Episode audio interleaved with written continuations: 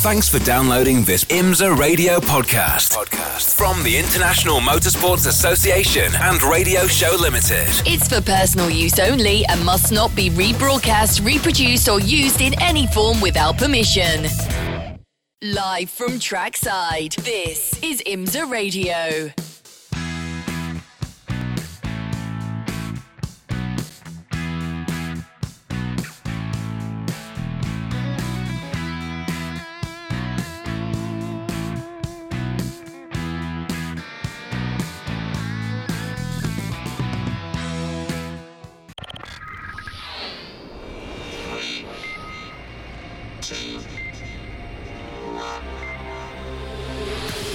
IMSA Prototype Challenge. On IMSA Radio, part of the Radio Show Limited Network.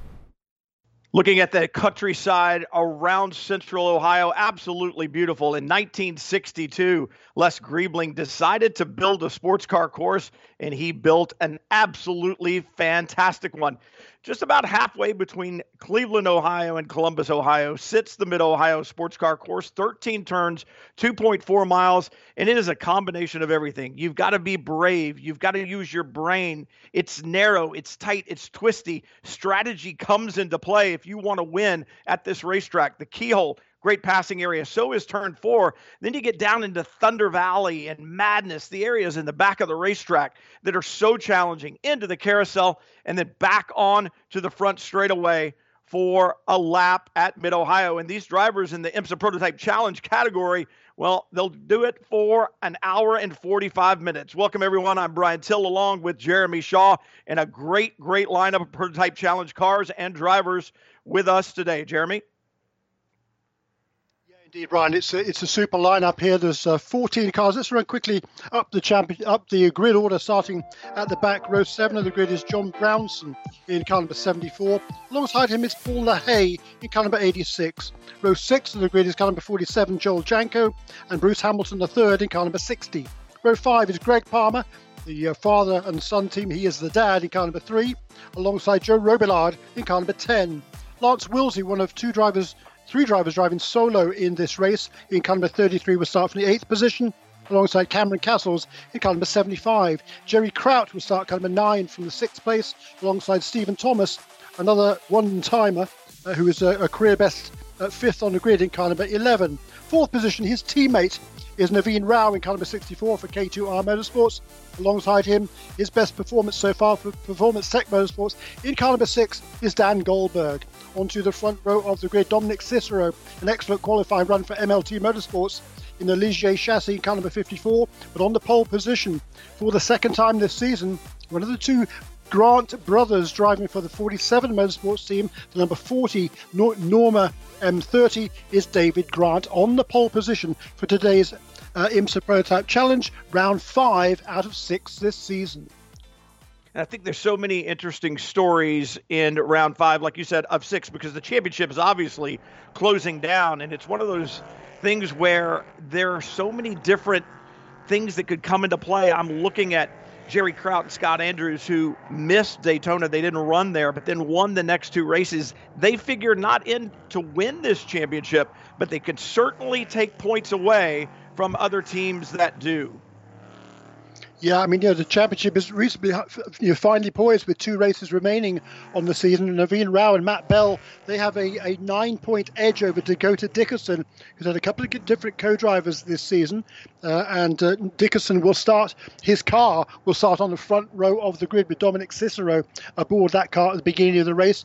Joel Janko, he's only another six points back in third position, but he's certainly got some work to do starting from the 12th position on this starting grid. But his co-driver is one of the up-and-coming stars of American racing. That is Kyle Kirkwood, who will drive the second stint in this number 47 Norma 447 Motorsports. Cars around onto the front straightaway here at Mid Ohio. And it's interesting, they don't start, if you're a fan of sports car racing in the Mid Ohio Sports Car Course, then you know that they start on the back straightaway and not on the front. But I was talking about championship implications. Not only Jerry Kraut and Scott Andrews, D- Dakota Dickerson, been driving with Dominic Cicero over the last several races, and I looked at times from practice, and they may be the most consistent pairing right now. And what I mean by that is the car was consistently fast with either driver in it. They ran in the top three or four in both of the practice sessions with both drivers. And what you'll see a lot of times is that's not the case. One driver may be in the top three, the other driver down in seventh or eighth. So Dakota Dickerson, he won his first IMSA Prototype Challenge race at this very racetrack last year. So he's looking for big things today. Out of the keyhole, the cars will get lined up on that back straightaway. And Keith and David Grant on the pole in that number 40, looking, and man, they have stretched it out already. The green flag waves, and we're racing at Mid Ohio. Second pole position for the Grant brothers so far this season, in a huge jump down to the end of the back straightaway through turn four. The sixth, the red and blue makes a great move around the outside. And you look at the 54, the red and black, which drops back. And you got to think Dakota Dickerson, or, or excuse me, Dominic Cicero, just being real smart, saying, just like we talked about, Dickerson is in the championship fight. I'm here to help him, and he's not going to be willing to push too hard and risk too much early on, Jeremy. Boy, that was really tight, wasn't it? The first few corners there, as it always is here at the Mid Ohio Sports Car Course. They're starting uh, uniquely here in North America on the back straightaway, but a really good getaway for David Grant. He leads this race. He's got a pretty good margin as they complete the first official lap of competition in this two is uh, what's it one hour and 40 minute race and that's a long way around this racetrack and uh, misidentified the 54 and the 64. It's the 64 of championship leader Naveen Rao who's dropped back into that fourth position. And he looked like he was going to have a good start, kind of moved up and then thought better of it and said, hey, you know what? Right now, me and my teammate Matt Bell, we're leading this championship. Let's be smart about this. So David Grant's going to lead the first lap. A great run for that 47 Motorsports entry, and he's really pulled out here. Nice, beautiful weather. The track should have good temperature in it, Jeremy, and that means these tires are going to come up to temperature pretty quickly. Yeah, and I wasn't going to argue with there at the start. Uh, it was Dominic Cicero, though he was there were three wide headed into turn four on that opening lap. But uh, Cicero, he was in the middle, which is often a dodgy place to be. But he came out of it really well. He got a good run off the corner, was able to to maintain the uh, starting position in second place as headed over that crest in turn five. So it is Dominic Cicero in second place. Dan Goldberg with that bold move of the first corner tucks into third. Naveen Rao in fourth position. And Stephen Thomas, what a good job he has done.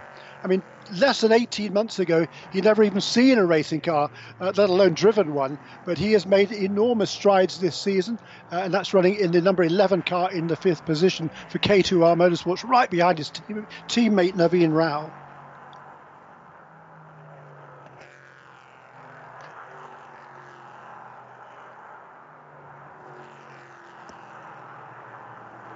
Talk about consistency, Jeremy. You look at Matt Bell, Naveen Rao, you win races. That's great, but you really want to win the championship. And so often, championships come with consistent finishes, and they've been the model of that, not out of the top five all season. Yeah, that's exactly right. That is what it takes, isn't it, to to win these these championships at this level. I mean, it, it's tight out there. It's a long, long way to go. I said it's an hour and 40 minutes. It's an hour and 45 minutes this race. Four, five more minutes of fun, uh, but it's, it's going to be exciting. I think coming down to towards the end of the race, it could look the picture could look very different to what we see right now, and it's certainly interesting. David Grant has got off to a flying start there in car number 40. He's edged out already two and a half seconds over Dominic Cicero, and in third position, Dan Goldberg with uh, coming down the hill into turn six. He's another three seconds back already. So the the first three really stretched out even in his early going. When you look at the speed of the Grant brothers, David and Keith, they are one of only two driver pairings that have two poles on the season.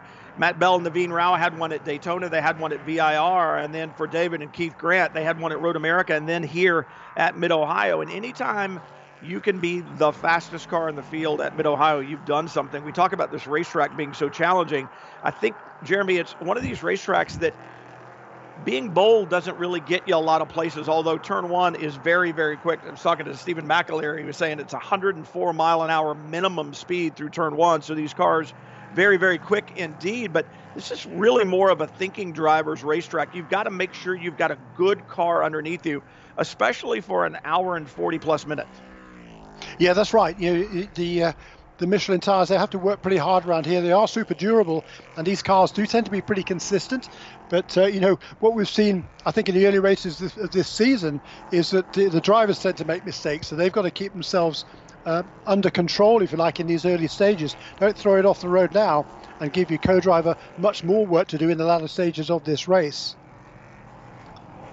Good little battle here. At, uh, yeah, I think that's Joel Janko. They're making a move on on Greg Palmer. Joel Janko has already got past Bruce Hamilton on the previous lap. Now he's got past uh, uh, Greg Palmer as well. So Joel Janko up into 10th place, having started from the 12th position. Good early run for Joel Janko. Well, and he's been driving with Kyle Kirkwood the last couple of races, and that's really kind of ignited that pair. Janko sits third in the championship, and they've had some good finishes. They won at Daytona, were third at VIR after a stirring run from Kirkwood there in the closing stages. So it'll be interesting to see what they can do here. And really, in a lot of these driver pairings, it's about keeping the car on the island, so to speak. You want to keep it on that lead lap and then hand it over to that fast driver at the end to get it home to the to the checkered flag. And really, what you're hoping for is after the driver change, after that pit stop, you're hoping for a yellow. It puts everything back together again, and then the race is on. That's exactly what we saw at VIR. Well, it is, isn't it? You're absolutely you're dead right there, and uh, you know there is it is you've got to play the long game here. You've got to be you've got to be uh, aggressive when you need to be aggressive, but also got to be uh, contemplative, if you like, uh, when you when you know when there's no point in pushing it. And at this stage in the race now, you know, settle down, settle into a rhythm. But certainly, David Grant is turning is uh, turning excellent rhythm at the front. Each of his first four laps was quicker than the last. 121.8 last time around, and he extended his lead over Dominic Cicero by another half a second. The gap between first and second now over three seconds. I think so many of these driver pairings show you that it, it you don't let the past get in the way. And what I mean by that is you look at Jerry Kraut and Scott Andrews, sixth in the championship, two wins, but they didn't run at Daytona, but they've been moving up the charts. Keith and David Grant were ninth after the Sebring round in the championship. Now they're up to fourth. And so they've really found their stride. 11th at Daytona, eighth at Sebring, then a podium at Road America, top five finish with a fifth at VIR, and then another pole here. And you, you just can never give up because you may have had your bad day at the start of the season. Somebody else may have theirs at the end and really close those championships down, allowing you to move up in the championship. And I, I think that's exactly what Keith and David have done. They really could have had a better than fifth place finish at VIR, but both Keith and David had their problems behind the wheel. Yeah, they did, and you know, there's certainly no mistakes now for David. He's still romping clear. That lap wasn't quite as quick as his previous one, and uh, Dominic Cicero was able to reduce the deficit by a few tenths of a second, but he's still looking really strong out at the front. Is David Grant in that caliber 40 for 47 Motorsports?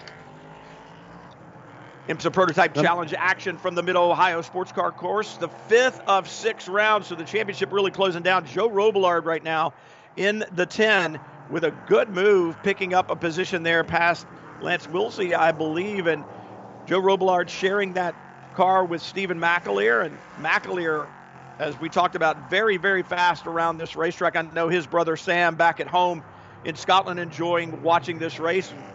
International for sure, the IMSA WeatherTech Sports Car Championship and its other series like the Prototype Challenge category, and a great race from here at Mid Ohio. David Grant having a good run right now. That good lead, three and a half seconds over Dominic Cicero, and then Dan Goldberg there in third. And here is uh, Jerry Kraut, this car, the number nine car for JDC. Uh, uh, JDC Motorsports already won twice this season. Scott Andrews, extremely talented Australian driver who will take over from Jerry uh, in the later stages. We've seen how fast he has been this year. And right behind him is Cameron Cassels. This is a good battle now for the sixth position on the racetrack, but already, even after just six laps, they're more than 20 seconds behind the leader, Jerry, uh, David Grant, who has just set a new fastest lap of the race at 121.17. Been so impressed with Jerry Kraut this season in the number nine. You look at him right there having that good battle with Cameron Cassels. Jerry Kraut, Scott Andrews, showed up at Sebring in their first driver pairing together and promptly won. They started 13th, and Jerry Kraut was just terrific in the opening stint, headed over to Andrews, who brought home the victory. But I, I've seen almost a, a, reinvigorated Jerry Kraut this year, uh, Jeremy. I think, and I think it's Scott Andrews that's put the pressure on a little bit and said, "Hey, we can do this." And kind of Jerry's always been a very talented race car driver, but I think I just see a different fire this season. Yeah, it's great to see, isn't it? I mean, you know, he, he's he's been around this sport a, a long time. Has uh, has Jerry a, a, huge amount of, of experience in all sorts of different is all sorts of different cars, and you know, so he knows how to get the job done, and he's thoroughly enjoying driving with somebody of the talent of Scott Andrews, and you know, he's looking making looking to make a move there on Cameron Cassels. Not quite close enough, but look who's looming large in their mirrors. That's Joe Robillard having made that pass on Lance Willsey. to Robert Robillard in car number 10. He's closing in on Jerry Kraut. Well, and, and I wonder a little bit, Jeremy, down the front straightaway there, we saw the good move that Jerry Kraut had put on the 75 of Cameron Cassels just a lap ago, and then Cassels just motored by him going into turn one and really kind of opened the gap a little bit. And I was surprised that by that. I was wondering if Jerry might have some type of a problem because, as you said, now Joe Robillard turning in some good laps. He's right there in the hunt, and Castle seems to be pulling away a little bit. Yeah, yeah, that's true, isn't it? And uh, yeah, we're going to have to see how that, uh, whether that settles down. Uh, I think probably Jerry you know, got a little bit closer, and all of a sudden now he's he's seen his mirrors, or, or maybe he's been told on the radio in, in his mirrors that Joe Robillard is getting closer. So all of a sudden he's looking backwards rather than forwards. Uh, I think that's not what he needs to do. He's got enough experience to know and especially on this racetrack, you, you have to make sure that you're always focused forward, like you were saying, Jeremy, because it's one of these racetracks that is unforgiving. It's so technical, and there's so many twists and turns. Once you get to the end of the back straightaway in turn four, there really is no rest until you get back to the front straight. So you got to focus forward, and that's exactly what David Grant is doing right now. A great run the last time out at Virginia International Raceway, and he and his brother Keith come out on top at Mid Ohio today in round five. They are, and they're doing exactly what they need to do at this stage in the race. The uh, the gap back to second place is pretty much stabilised now, around about three seconds. David Grant, perhaps not quite as consistent as he would like. His uh, his fastest lap was a couple of laps ago. Uh, at a 121.1. This uh, last time was a 121.4. This one, 1 minute 21.5. But you know the gap back to second place there, Dominic Cicero, it's uh, it's pretty stable now. It has been since really the first uh, three or four laps when David Grant really did make his his move. In fact, Cicero now goes across the line in pursuit of David Grant and sets a new fastest lap of the race. 121.061 for Dominic Cicero in that MLT Motorsports Ligier in the second position.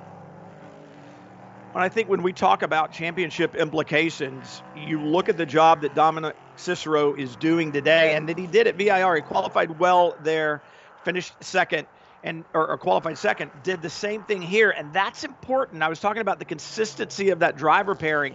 If they can stay this way and if the 54 can stay in front of the 64 of Naveen Rao who's running back and forth right now when they put the big guns in to finish this race when Dakota Dickerson gets in and then when Naveen Rao hands over to Matt Bell, if if they can have the track position, if Dakota Dickerson can have that track position, it's very, very difficult to pass here at Mid Ohio, and that could be huge if they can finish in front of the 64. Dakota Dickerson's going to close that points gap down to Bell and Rao, who are the points leader.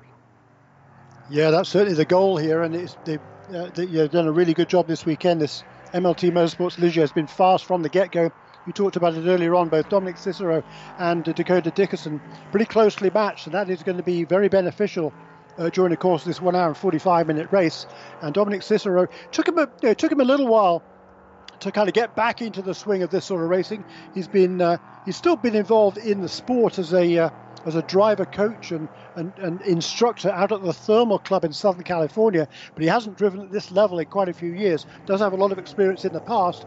In fact, as a young driver, he was a winner of the, uh, the Volant uh, Winfield Elf competition, which uh, many years ago provided many of the great uh, young French drivers in the sport, uh, people like Alain Prost and, uh, and Jacques Laffite and many, many others over the years. So he's, you know, he's got a bit of a good pedigree in the sport, has Dominic Cicero. He's been given this opportunity to drive alongside Dakota Dickerson this year, and he's grasping it with, with both hands. Really nice to see.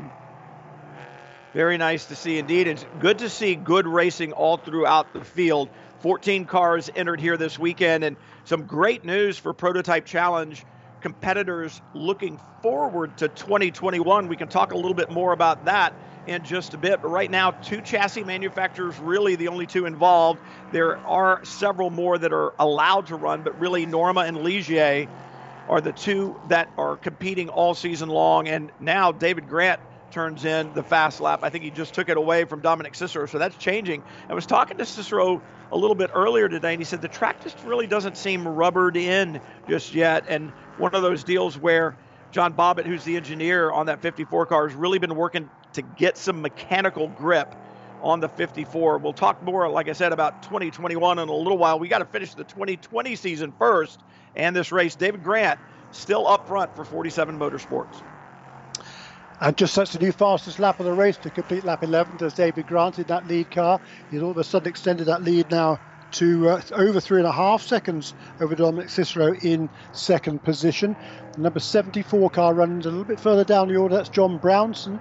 Uh, he, he qualified in 12th position but started at the back because they changed the tyres after qualifying on that uh, number 74 car. So he's made up a couple of positions in the early stages and he's trying to stay ahead of Bruce Hamilton in that Volvo Racing Ligier car number 60 you talk about looking to the future a little bit as well, Jeremy, as you watch these cars down the back straightaway. This is a battle they'd be watching a little bit earlier, and now seems to settle down a little bit. Jerry Kraut there in the middle, Cameron Cassels up and over the top of turn five, then down into diving turn six.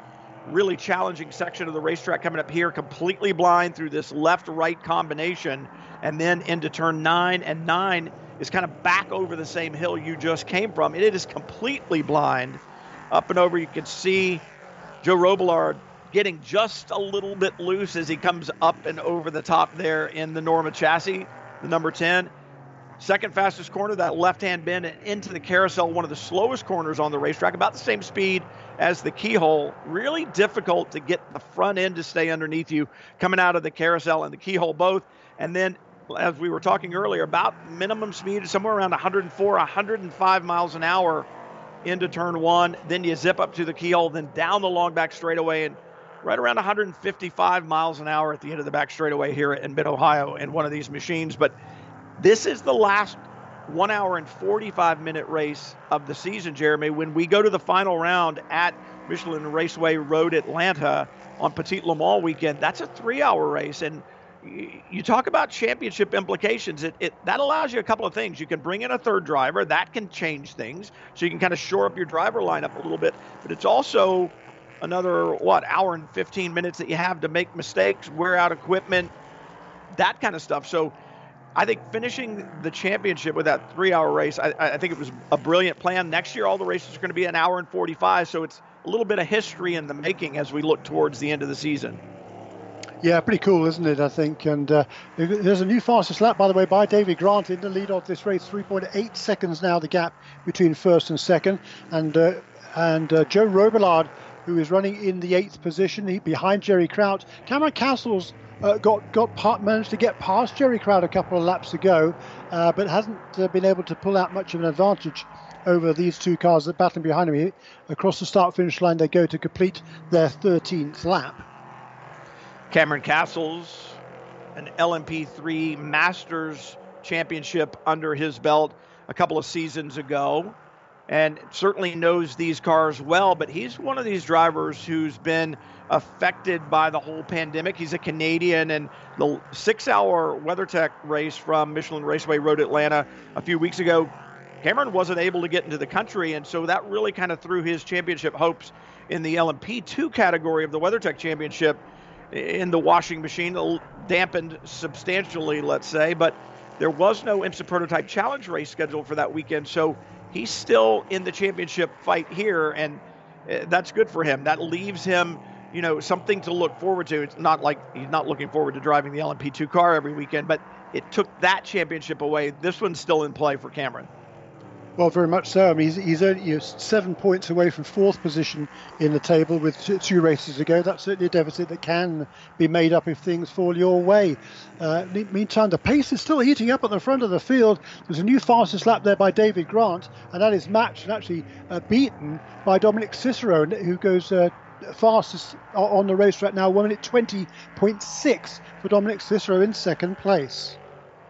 Lap times getting faster and faster around this 2.4 mile Mid Ohio sports car course for IMSA Prototype Challenge competitors. And, you know, we were talking a little bit earlier about Dominic Cicero saying the track just didn't seem to have a lot of grip yet. And I think as the weekend has gone by, more Michelin rubber put down, Jeremy. I would expect with the cooler temperatures coming in the later afternoon, good track temperatures, and more rubber on the racetrack, I think the laps are just going to get faster. Yeah, I think they are. Yeah, the track uh, certainly is in great shape right now, and and it has been all. You know, the weather conditions uh, I think have just been about perfect at the Mid Ohio Sports Car Course. I tell you what, there's there's few places that are nicer to this than this place on an on a nice uh, bright sunny day, and that's what we've got right now. And uh, you know we've still got uh, an hour and 23 minutes in this race. We talked about the fact that the uh, there is a mandatory pit stop where they there's at least what well they have to make a stop because the cars can only do a little bit less than an hour on fuel. So the question then is is is a strategy. When do you make your your uh, your pit visit? Do you make just one pit stop and come in at the earliest possible opportunity and leave the second driver who's faster uh, to have to save some fuel if, he, if he's going to reach the finish, or do you just try to run to the half distance mark and then go from there? We've seen several different strategies play out in, in various teams' favour or not as the season has progressed at Road America a couple of races ago. Uh, the number nine car of Jerry Kraut was the earliest made the pit stop before everybody else. That left Scott Andrews with a massive amount of fuel saving to do at the end of the race. No one thought he could make it. Well, at least I didn't, but he did. He stretched it out. He ran out, ran out of fuel virtually as he crossed the finish line. So, you know, there's a lot of strategy to be played out during this race.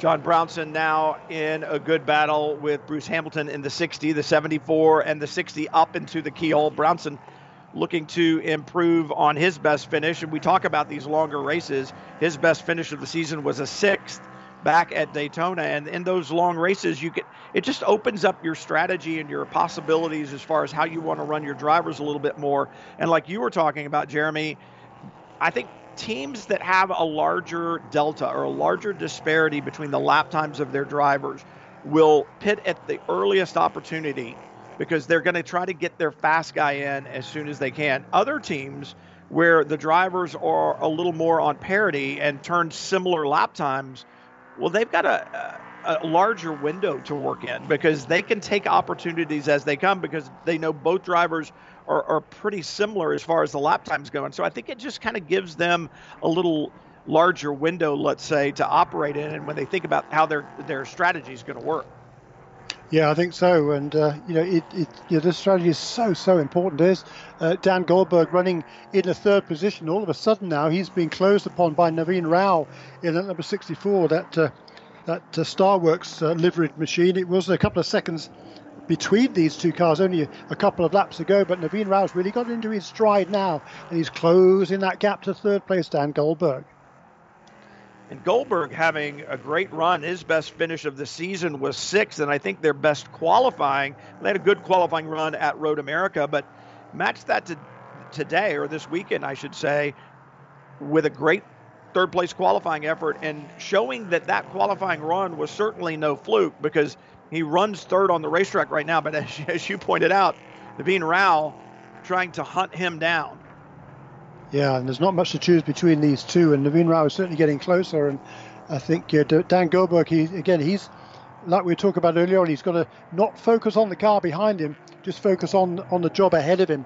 Dan Goldberg, he's got some some he's had uh, success in the similar cars, or at least the, the kind of the precursor to this championship was the IMSA Prototype Lights Championship uh, with the uh, the Elan uh, powered car, the Elan chassis a few years ago. It's a very different car now with the with a roof over the driver's head. But certainly Dan Goldberg had success there. He's been racing for the last few years, but in nothing like anything as fast as this car now. So it's a bit of a pretty steep learning curve for Dan Goldberg, but he's certainly learning every time out and getting better and better and better. And he's now going to make sure you know, he's, he's, driving more consistently now. He was making mistakes earlier in the season, uh, and that's what he needs. He wants to hand this over, this car over to his young Swedish co-driver Rasmus Lind in the best position he possibly can. And you remember when Lind showed up at Sebring and really opened a lot of people's eyes. I know he certainly opened mine. Yeah, I mean he's a really talented young guy. Is, is Rasmus? He's been on the uh, the, the, the, uh, road to Indy for the last several years. Uh, first of all in the USF uh, 2000 Championship, and then stepping up into Indy Pro 2000 uh, Championship. He finished second to Kyle Kirkwood, who's going to take over number 47 car later in this race. Whoops! There's a big bold move to the inside, and there's contact. I got to tell you, I last lap, I was watching Bruce Hamilton really put the pressure on Brownson in this area of the racetrack. And now at the end of the back straightaway, that separation between the cars makes it really difficult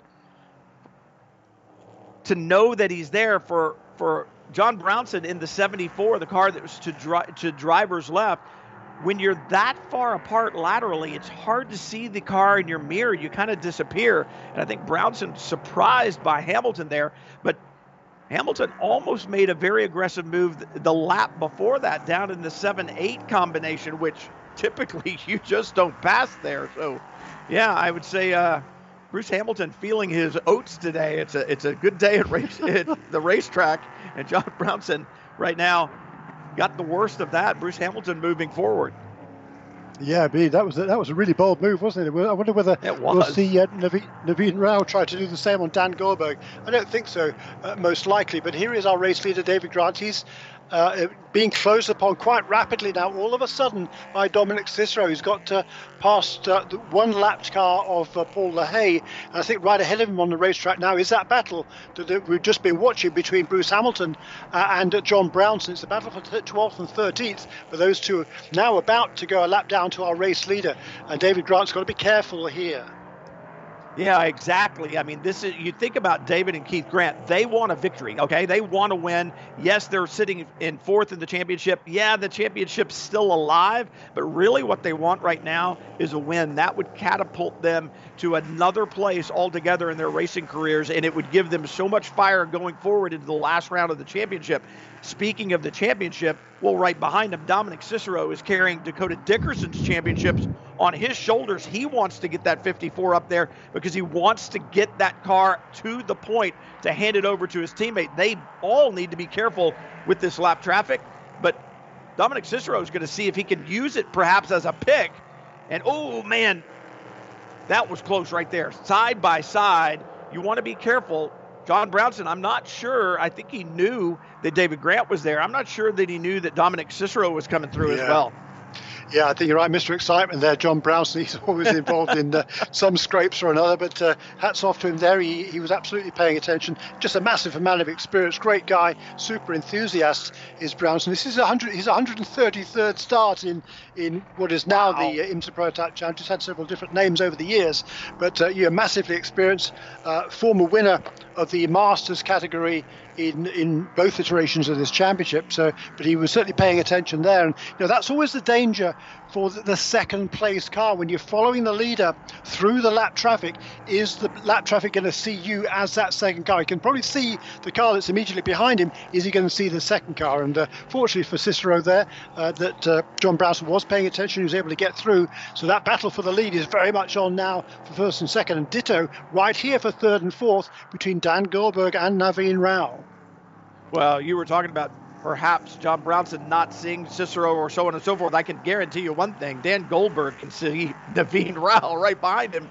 He's filling up the mirrors of that Performance Tech Motorsports Ligier and Rao in a Norma chassis. So we got two different manufacturers there. And you and I have talked about this over the past, and that is one of them seems stronger on cold tires and restarts. The other one seems to have better straight line speed. The Norma always seems to have a little edge in straight line speed.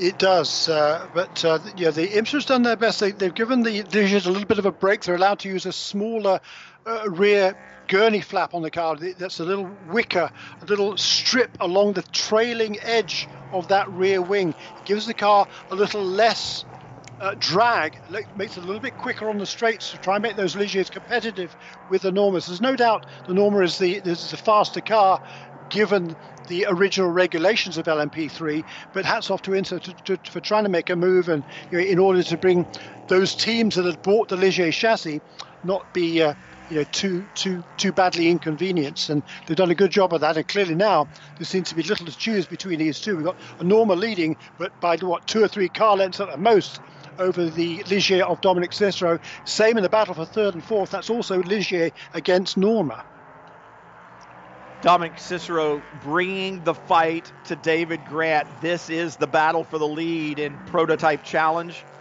from the Mid Ohio Sports Car Course. IMSA Prototype Challenge, some of the coolest prototypes in the world right now, and great to see them racing here at IMSA. And now a problem for the 86, Paul LaHaye. That's over at the carousel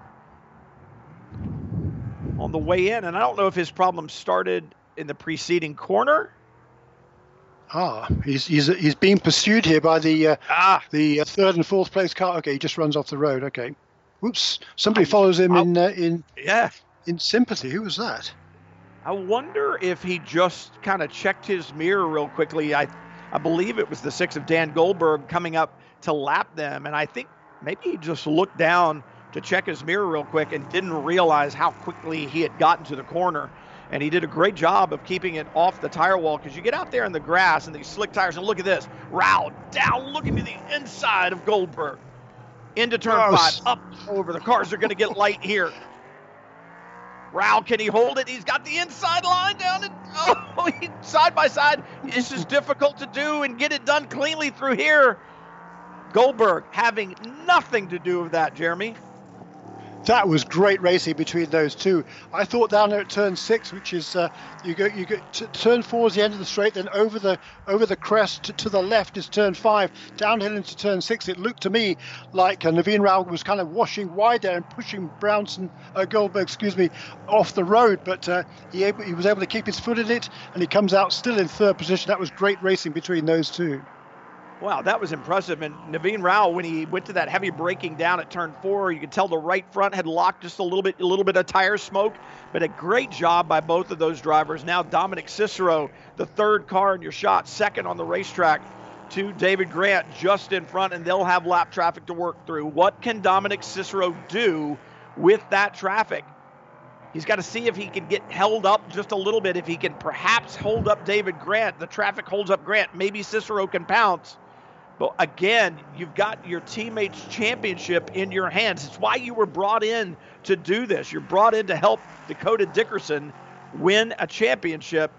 So you got to make sure you've got a car to hand him so that he can ply his trades. You got to be aggressive, but you've got to be holding something back just a little bit. Difficult position for a race car driver.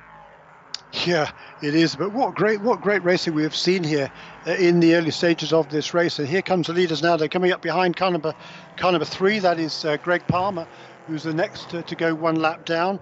Uh, and uh, the, the battle heading up now towards the uh, towards the keyhole. Uh, Cicero looks to the inside. Uh, David Grant you know, kind of looks to parry that. he wasn't close enough to make a move on Greg Palmer. So he's going to try now to get a good exit out of the keyhole, and maybe he can make that move at the end of the straight. So Palmer and a Ligier chassis, and then the Norma of David Grant, then the Ligier of Dominic Cicero. And anytime you get aero cars around each other, you get a lot of buffeting. And I think that time Palmer just said, okay, the first one's got me. I'm going to let both of them go. He knows he's it's crew's talking to him on the radio.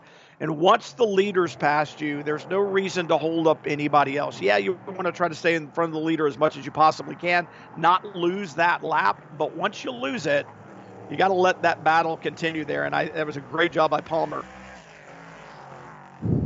Oh, and look at this. Rao is not letting go of the rear wing of Dan Goldberg. And this is where it all went down last lap.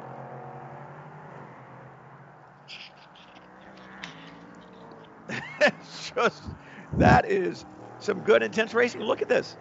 Again, Rao heavy on the brakes down into four, and this time it's Goldberg who gets that little puff of right front lockup. Super racing here, and uh, all of a sudden now Dan Goldberg's got a little bit of breathing space. I tell you what, he'll he'll be uh, he'll be happy for that. Uh, as the race leaders have both negotiated Greg Palmer's car, uh, so next in their sights will be Joel Janko running in the 10th position. And uh, Joel Janko will be trying to keep on the lead lap to hand over that car to Kyle Kirkwood, the youngster, the 21 year old from also from Florida. Joel's from Florida, from the Keys as well.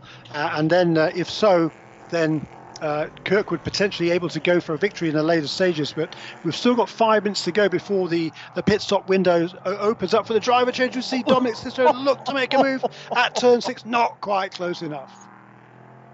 Oh, he thought about that. And uh, I've got to, once again, hats off to Cicero. He is trying so hard and doing everything he can, but making sure that that 54 Ligier stays in good shape. He knows that the guys from MLT Motorsports have done such a good job all year long giving them equipment to work with. And when Dominic Cicero was brought in, he's been nothing but extremely complimentary to the team and the engineering and what has allowed him to get back in a top level car. And he's really showing what he's made of. Good, heady driving. Now, expect it to take him another lap or two to get back to where he was on the rear wing of David Grant. But Dominic needs to be thinking too. I know that David Grant made a mistake at VIR. If I could push him into a mistake like that here, maybe we can get in front. Maybe we can find a victory. It's the one thing that he and Dakota Dickerson do not have this season. They've got top five finishes, but they have yet to win. Yeah, a string of uh, three consecutive fourth place finishes just off the podium. It's even more frustrating when you get that close to the podium but don't quite make it. Uh, but uh, you know, this is, it certainly is a great battle. And right ahead of them now is another battle because Joel Janko's really got to move on these last couple of laps. He's closed right in on Lance Willsey in the Sean Creech Motorsports. That's another Ligier chassis in car number 33. And Joel Janko is on his tail. And right behind Janko are the two race leaders. And this is really what Dominic Cicero needed. He's got a battle going on in front. It's not a single lap car. These cars are locked in battle, and that's really going to check up David Grant just a little bit. And perhaps this is where Cicero can make that move. Yeah, and you know, he's, I mean, he's hugely experienced, Dominic, in, in all sorts of different uh, classes of racing. Uh, David Grant, though, you know, he's been around this sport uh, for a fair amount of time as well, from Germantown in Tennessee. He and his brother had a lot of success in Formula Atlantic cars. And Joel Janko, he does not want to go a lap down. Joel Janko, I'm sorry, Joel, but that was just a crazy move. I mean, you, you don't fight the leaders when you're several seconds off the pace. That was just a, uh, yeah, an uncalled for move for Joel Janko, and he's paid paid the price. He was just was he trying to? I guess he was just trying to block the race leader there I, to, to to save from going lap down. That's just. Uh, well, I don't. No, I don't know wrong. because it, it, I, I was. I couldn't tell if he's trying to pass at the same time that Grant's trying to go by him, or if he's trying to block him. He's moving him down to the inside. It looks like he's squeezing him down to the apex. Contact is made, almost takes out the leader. I thought Grant was going to go straight. Look at this, because David's going to go throwing it in there deep because he needs to get through. And I think there may be a little bodywork damage to the left side of the 40, what we would call the cheese wedge, one of those pieces that's behind the rear wheel. And then Janko adds just a little more insult to the whole thing and loses more time on the racetrack. But yeah, not not really what you want to see, certainly as the leader when you're coming through. And of course, Dominic Cicero, a great job to avoid all the problems, but that's dropped him several seconds farther back down the line. And yeah, I mean, yeah, looks to be okay. I thought there might be some damage there, Jeremy, but looks to be okay on the left side. Yeah, I, I mean, Janko, he was making a move there. It was a legitimate pass down the inside of Lance Willsey, but there was a, he had a lot of real estate to his left uh, uh, going into that corner, and he certainly moved over it. It appeared to try and dissuade the race leader from making the move, and that's just not what you do as a, as a car that's about to be lapped. Uh, you try and make thought, things easy, even if you're trying to pass somebody else yourself. There was no point in make, trying to make things difficult for the leader. I thought Dominic Cicero got through that unscathed, but obviously he did not. He's got damage to the left front headlight and the bodywork there. So David Grant may be the one. I thought it was he that might have gotten the worst end of it as far as damage goes, but I'm not sure that that's the case. I think you might be right, and uh, that would make it even more egregious uh, for the for Janko. There, I think he's has Janko got going again. Yes, he has got going again. He's one lap down to uh, the field as he uh, well, still one lap down, but um, yeah, that was a look, let's focus on the battle for a third position, which hopefully is going to be rather cleaner than that. Uh, and uh, Dan Goldberg still maintaining that position ahead of Naveen Rao. Well, and I think for a driver who's fighting for the lead and fighting for that championship, like we talked about, if you make a mistake and you damage the car, then shame on you because you've put it in a place where you risk too much. But for Dominic Cicero that time, he was the innocent bystander. And I think that's what makes it more frustrating than anything because it really has nothing to do with you. It's somebody else's mistake, it's somebody else's problem that then turns into yours. And I'm sure Dakota Dickerson is sitting there on the box, on the pit box, going, You've got to be kidding me. Yeah. Yeah, very frustrating for that MLT team to see to have that happen to him. I mean, he was completely the innocent victim there. Uh, and uh, it, you know, whether there's damage, I don't know. But certainly, David Grant is now back to the same pace he was running before. One minute twenty point five nine last time around. That before he got, got up, caught up with that traffic, that was the pace he was running. Dominic Cicero last Cicero last time around lost a half a second to the race leader. Oof. Yeah, and you, you certainly don't want to be doing that. It's one of those things where a half a second around this racetrack is hard to make up. It'll be interesting to see what kind of lap time Cicero can now turn with the damage to the left front. And hopefully it's only body work and nothing structural as far as the chassis or the suspension components go, because that would be heartbreaking. During the pit stop, they can put a new nose on if that's all it is. And if they don't even need to do that, if there's no ill handling effects, if the aerodynamics haven't been significantly affected, then they may not even need to do that. But if it were me, I would change it if I had the time. You're, you're going down that back straightaway at 155 miles an hour, lap after lap. You never know when finally you're going to pack enough air in there for the final time, and it, that bodywork's gotten weakened, and then it comes off. So if you've got the chance to do it, I wouldn't think it out of the ordinary to see that change on the 54 when they make their stop. Yeah, and the, the 40 minute window has now elapsed in this race, and the first uh, driver to take advantage of that is car number 10, Joe Robillard, will come in to hand over to Stephen McAleer. And uh, the pit stops here, there have to be a minimum of 95 seconds. That's be- just because this is kind of a semi pro category, and the what IMSA doesn't want is the teams have to spend lots of money on getting crack pit crews in to make you know, save split seconds during a pit stop, which really isn't relevant to the rest of the race. So it's a very generous minimum time that uh, the cars have to spend on the pit lane. That's not 95 seconds stationary. That is from the moment they enter the pit lane to the moment they leave it. But certainly is ample time for the driver change and to get the refueling done on these cars. So if they do need to change the bodywork on that number 54 they probably will just about have time to do that and still not lose too much time out on the racetrack.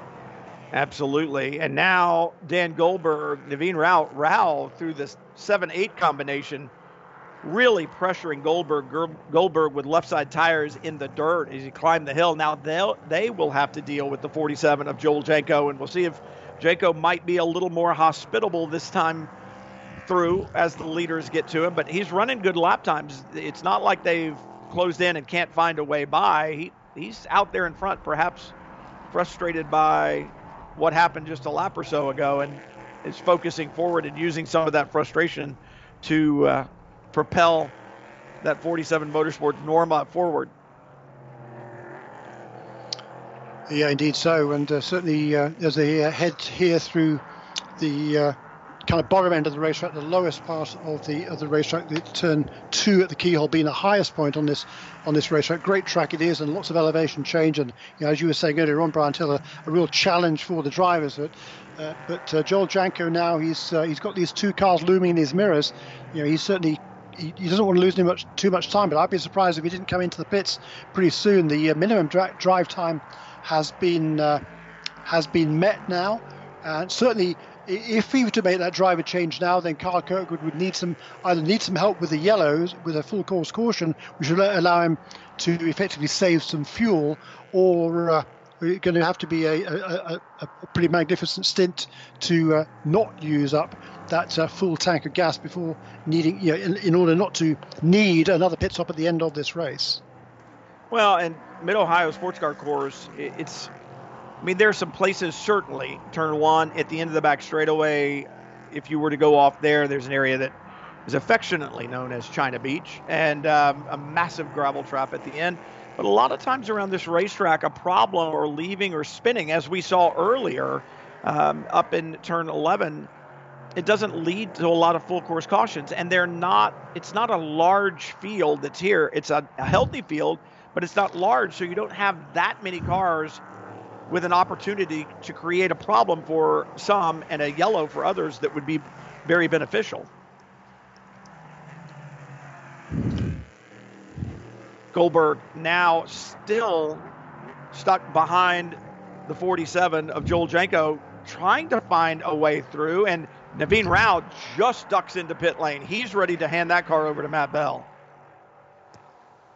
Yes, indeed. So out of fourth position, I think that's probably a probably a good move. I think by that K2R Motorsports team, uh, he was being held up there, so maybe they can get some uh, clean air for the uh, second driver in that number 64 car, which will be Matthew Bell from Newcastle upon Tyne in England. Super fast. This pairing has already uh, won uh, one race this season, the last round of the championship.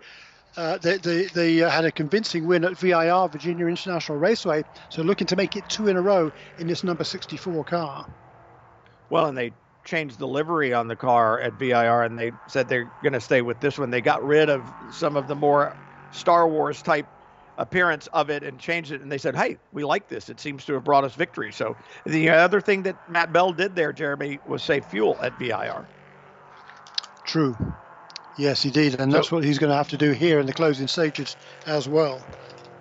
So David Grant leads at Mid Ohio, started from the pole, their second pole of the season for that team, he and his brother Keith, and run out in front right now looking for their first win not only in the IMSA Prototype Challenge competition, but in the 2020 season. David Grant out in front. Dominic Cicero now 4.8 seconds behind with some damage to the left front of that car as Dan Goldberg now pits out of the third position.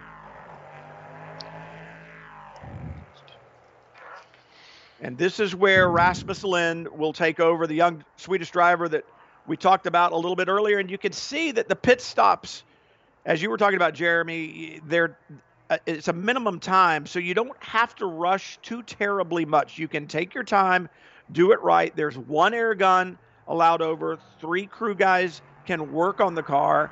Your fueler and the vent operator are not included in those, so you can have three mechanics working on it, so you can get things done, do what you need to do, but limited, and that does a couple of things. One, you don't have to hurry quite so much. That eliminates mistakes, and that's important too.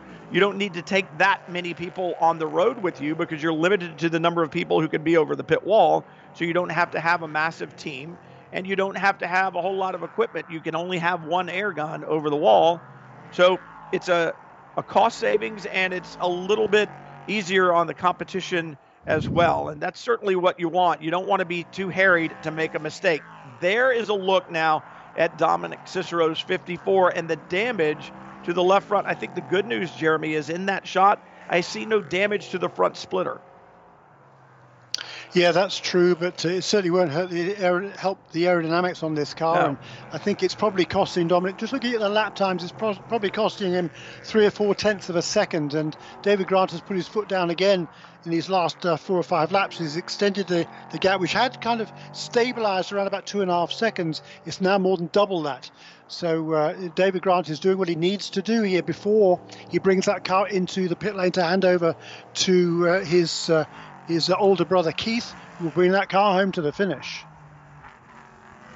Well, as it's been said before, it's not if you get knocked down, it's how you get back up. And certainly Dominic Cicero got knocked down a little bit in that incident with lap traffic in the keyhole, fighting his way back, doing everything he can to stay as close to the 40 in front of him so he can hand that 54 over to his teammate. And it will be interesting to see if they put a new nose on. I wonder too, Jeremy. I looked at the left front wheel well, and bodywork looks a little closer to that left front tire than I would expect it to be. And so I wonder if it's been pushed back a little bit. And what that tells me is if it's been pushed back, then there's the concern that maybe the alignment on the left front just isn't as it should be, and maybe the combination of the aerodynamics, or maybe it's the handling because of alignment that's cost Dominic Cicero those few tenths of a second per lap.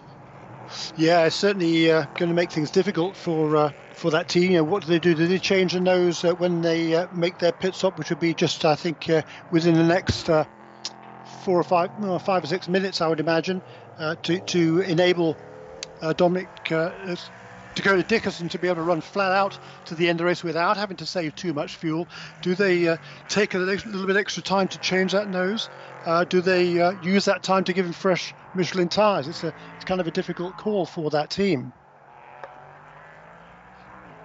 IMSA Prototype Challenge action from the Mid Ohio Sports Car Course. Round five of six on the 2020 season. David Grant still out in front. Dominic Cicero in the 54 giving chase here at Mid Ohio in IMSA Prototype Challenge competition. And Jeremy, I, I, wonder a little bit about the strategy as we've got a slow car on the racetrack trying to see which number that was. Is that Joel Janko? It looked like the colors of the 47. It is indeed. And he seems a little off pace back in the turn 7 8 area. Yeah, indeed. He, he seems just a little bit off pace.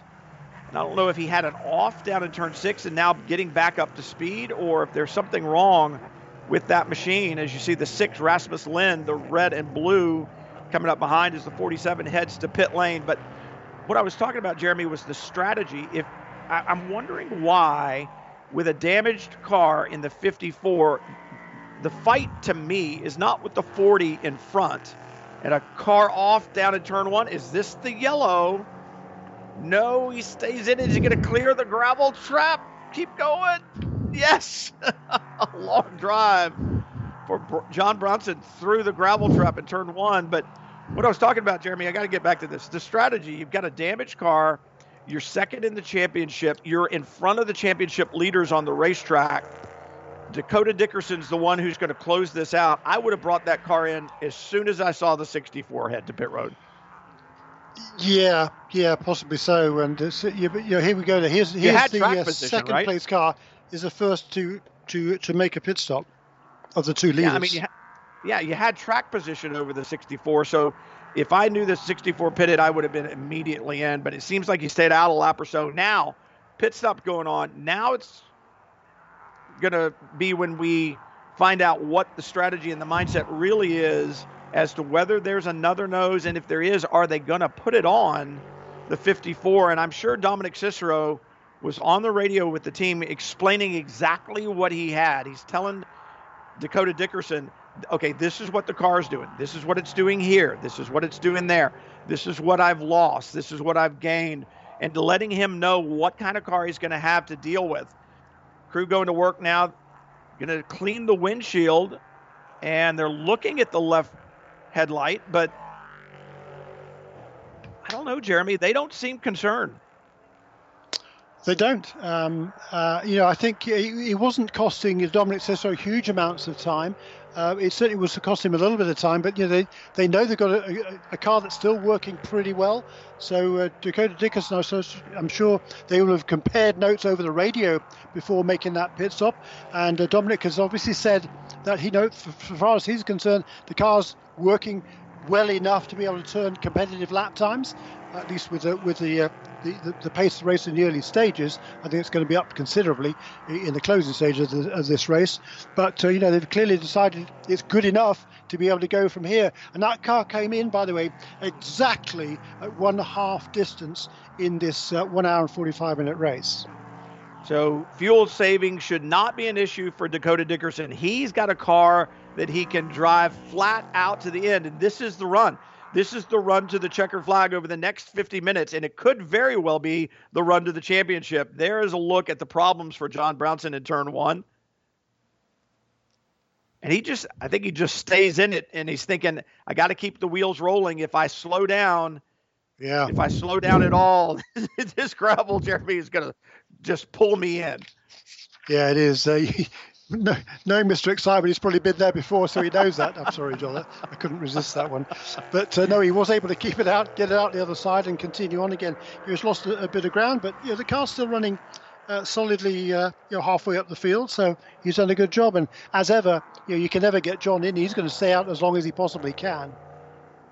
Well, and you talk about the drivers getting in now. Scott Andrews just turned an exceptional lap. Then Tonis Kasemets in the 60 turned an exceptional lap. The guys that are getting in now are the faster of the driver pairings, and this is where you're going to really see the lap times get put down. David Grant still out in front. He is yet to stop, as is the 11 of Thomas. Stephen Thomas still out on the racetrack. So once they stop, everybody else will have been had completed their pit stops, I should say, and the order is going to become right, so to speak, and we'll know exactly where everybody is going to line back up in the field in that run to the checkered flag. But we talk about the championship implications of all of this. It's going to be interesting to see how it all plays out. Matt Bell now in the 64, and he's going to be chasing hard, trying to catch Dakota Dickerson, seeing if they can maintain that championship lead, or is it going to close down as they head to the three hour finale at Michelin Raceway, Road Atlanta? Lance Willsey in the 33, serving their pit stop. And Jeremy, an hour and 45 minutes solo around the Mid Ohio Sports Car Course is a Herculean effort if you're 22 years old and in the best shape of your life. But if you're not quite 22, maybe a few decades older, I can't even imagine it. Lance is in stunningly good shape, but go to your favorite amusement park and ride the wooden roller coaster for an hour and 45 minutes and see how you feel. That's essentially what an hour and 45 minutes in one of these prototypes is like around this racetrack. It is very, very physical. We talked about it, very little time to rest. And for the three drivers in the field that are doing it on their own Stephen Thomas, Lance Willsey, and Paul LaHaye those, those drivers have their work cut out for them. Well, yeah, but I mean, I'm not so sure that David Grant's not going to do it on his own as well. He's staying out there certainly as long as he possibly can. Uh, you know, he's, he's a little fun. bit quicker generally than, than his uh, older brother, not by much, but a little bit. So, you know, they're taking advantage of this. And this Norma, for, particularly for 47 Motorsports, always seems to have incredible fuel mileage. Uh, and I'm astonished he's been able to go this far. We're almost coming up to an hour of running. It's been green flag all the way. He's been running a good fast pace all the way. But uh, David Grant continues to run out front. Oh, here he is now, finally. There he is. Yeah. Keith running around the car. He'll be getting his shot. And no pressure, brother. I qualified it on the pole for you. I've led every lap. So don't mess this up. yeah, exactly. No pressure right. at all, right? Well, and they shared in the problems at VIR. The car ran up front. They had a great fifth place finish, but it could have been more. They led there. Um, and then both of the brothers had problems, and I think in the same area of the racetrack, down in final turn onto the front straightaway known as Hogpen. So um, hopefully they've put all that behind them. The question is, can they keep the field behind them here at Mid Ohio? Yeah, that's right. There's the, the number three car then completing its its pit stop. Uh, in behind comes the uh, number 11 car. That's the second place car of Stephen Thomas, who's done a really good uh, job in this race. Actually, his I guess his uh, his pit stall is after start finish line, so I think he's going to be shown as leading that 42nd uh, lap. So hats off to Stephen Thomas for that. Uh, but the, the, the pit stop is now completed by the by the leader David Grant. We'll have to wait and see now how where he comes out in relation to uh, the caliber 54 of Dakota Dickerson. Well, and that's what I was looking at to see if I could see it going by in the shot. There's the 54. That's just coming through the carousel. So the 40 has gotten out in front of the 54. The question is with Dakota Dickerson having been out there, the tires are up to temperature and pressure. He knows what he's got. There's the gap back to the 54. And Dakota Dickerson is going to be on a charge. He's got to work past Max Hanratty in the 75 just in front. Hanratty being shown back in the eighth position. Dakota wants to clear him quickly and try to make as much ground on the 40 as he possibly can in these early stages when he's got a better car and Grant's going to still be getting up to speed.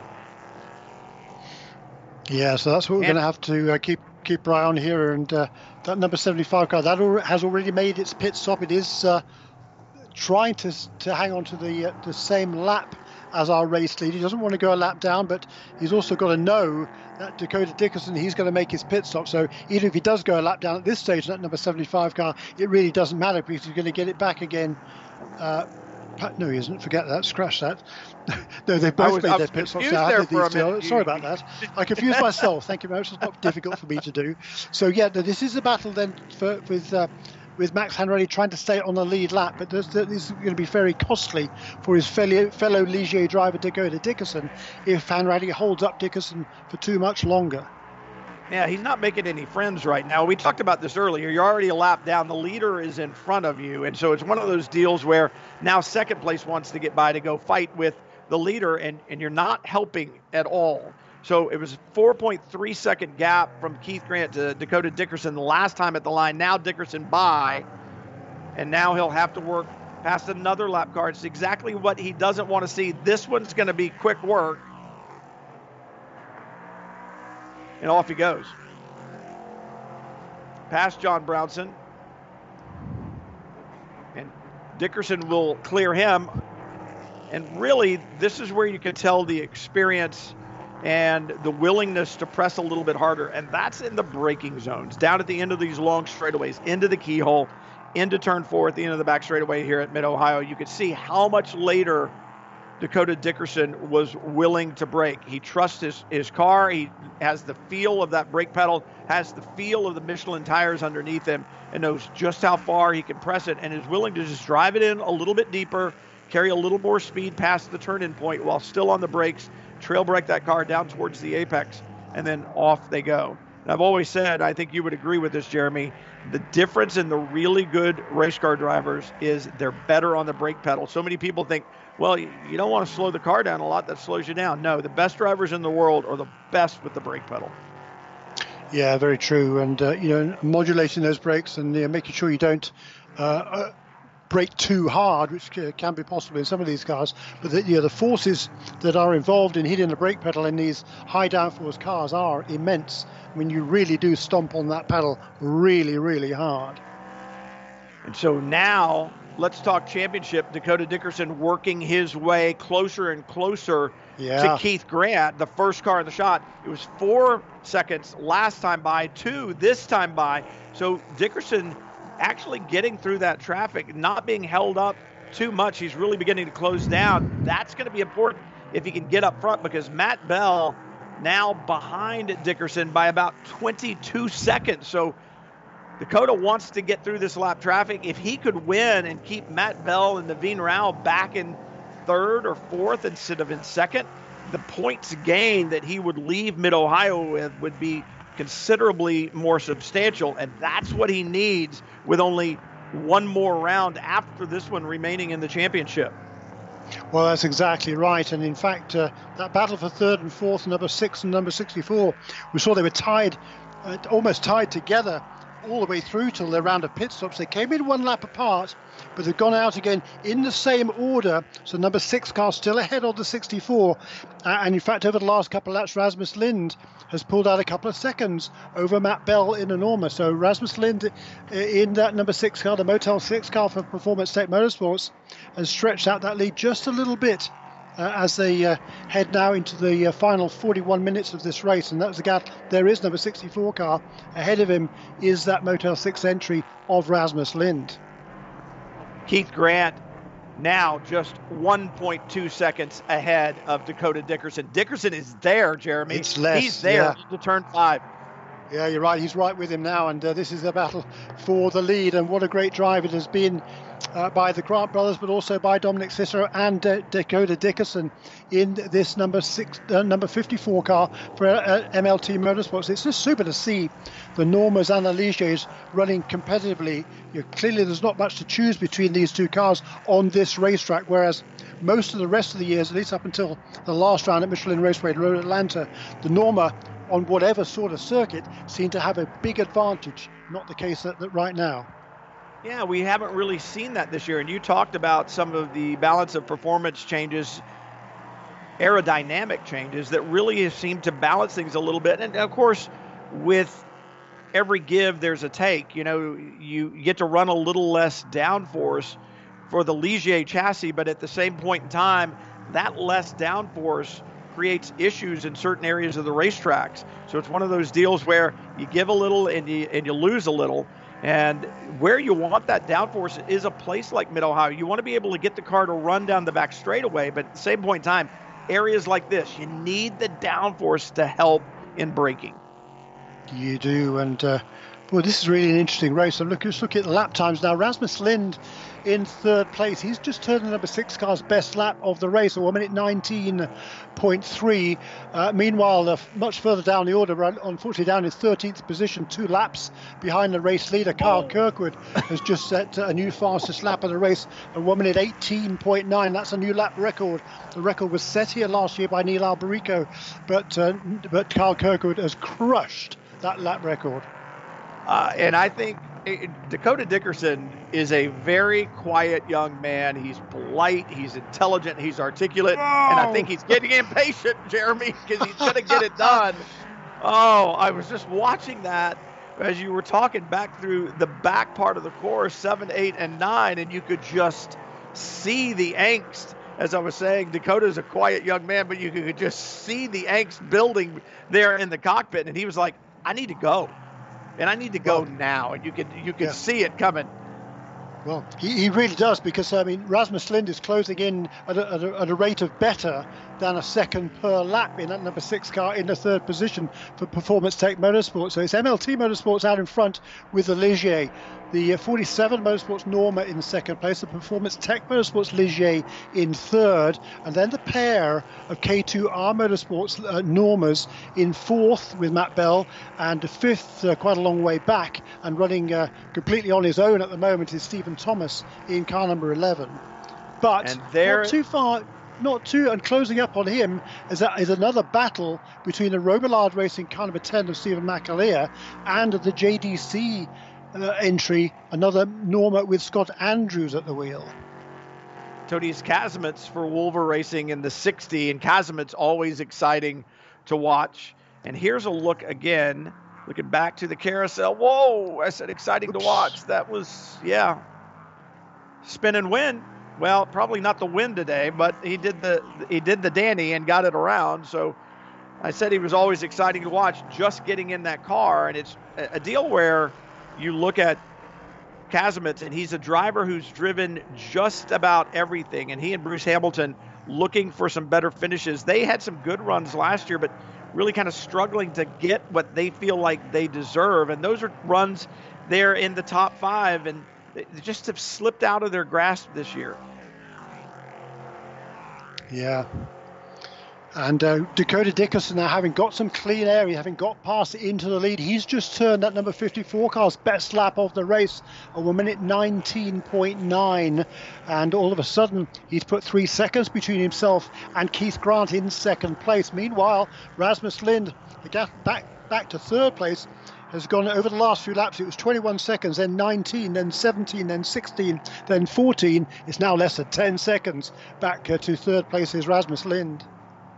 Well, and this is exactly what Dakota Dickerson needs to see, and that is traffic for Rasmus Lind. But I don't think it's really holding him up that much. He's carving through it like a hot knife through butter.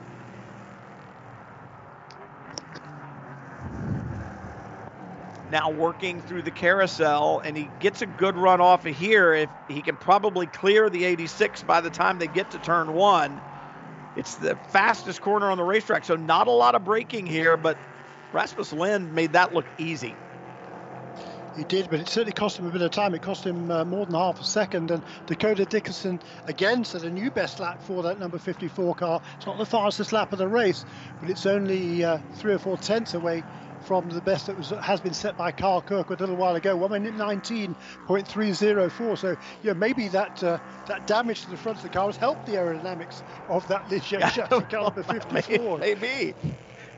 I always thought that those blunt front ends didn't look particularly aerodynamic anyway, right? And now they made it even more blunt by taking the lens cover off that headlight, but seems to be working fine. The 64, Matt Bell, remember he and his teammate Naveen Rao, they lead the championship. Now Bell caught in that traffic, trying to work his way through, and Rasmus Lind almost forced the issue there. And that's a difficult pass to make into turn nine because the braking zone is so short. And I do think he was seen, and you saw the little hesitation by the car that he was going around, and that just gave him the run off the corner, able to make the pass heading into Thunder Valley. But a bold move, but we've come to expect that from Rasmus Lind, but that's that's what he has to do. He's got to try to close down 15.7 seconds the last time by at the line. He's got to try to close down on Dakota Dickerson. 34 minutes to go from Mid Ohio. Yeah, half an Dakota hour racing, Dickerson. more than half an hour racing. There's still plenty of uh, plenty of time here to go, but uh, what a good job Dakota Dickerson is doing here. He's uh, he's got his super amount of confidence. He's from San Diego in California, 23 years of age. Seems to be he's been around the sport a long, long time. To be honest, he's driven all sorts of different cars. Uh, he was a Team USA scholarship winner uh, five years ago. Now that was in 2015. Since then, he's won uh, the Formula 4 championship in 2018. Went on up up the ladder to win the Formula 3 championship last year. In addition to his uh, oh. success here in the prototype challenge car. So there's Paul LaHaye who's made a mistake no, off the road again. No, this is not what Dakota Dickerson needed. This is exactly the opposite of what he needed. That car is on the beach. China Beach is what they call it. And you can see how deep it is. It's also uphill to get out, and it's just not going to happen. Paul LaHaye down into four car a little twitch, then the brakes lock up and he slides in and he needs to get back into the throttle right now and keep driving to get through the sand. But in so doing, without traction control, Jeremy, I think he spins the rear tires a little much. Yeah. And around it yeah. goes. And this is going to change everything. Yeah and and uh, you know he, he was doing the right thing. Get on the throttle is good, but he gave it too much throttle, and the back end came around a bit, around and just uh, embedded that car down. If you just a, a, minimal minimal throttle, he could have just sort of maybe uh, just sort of walked through almost uh, that gravel. It might have got to the other side, but uh, he tried to get that car back onto the onto the green stuff, the grass, which has a lot more traction than the than the gravel. And uh, unfortunately, uh, that's going to bring out the full course caution. And well, this is going to make things really exciting uh, for this final what half hour of this race.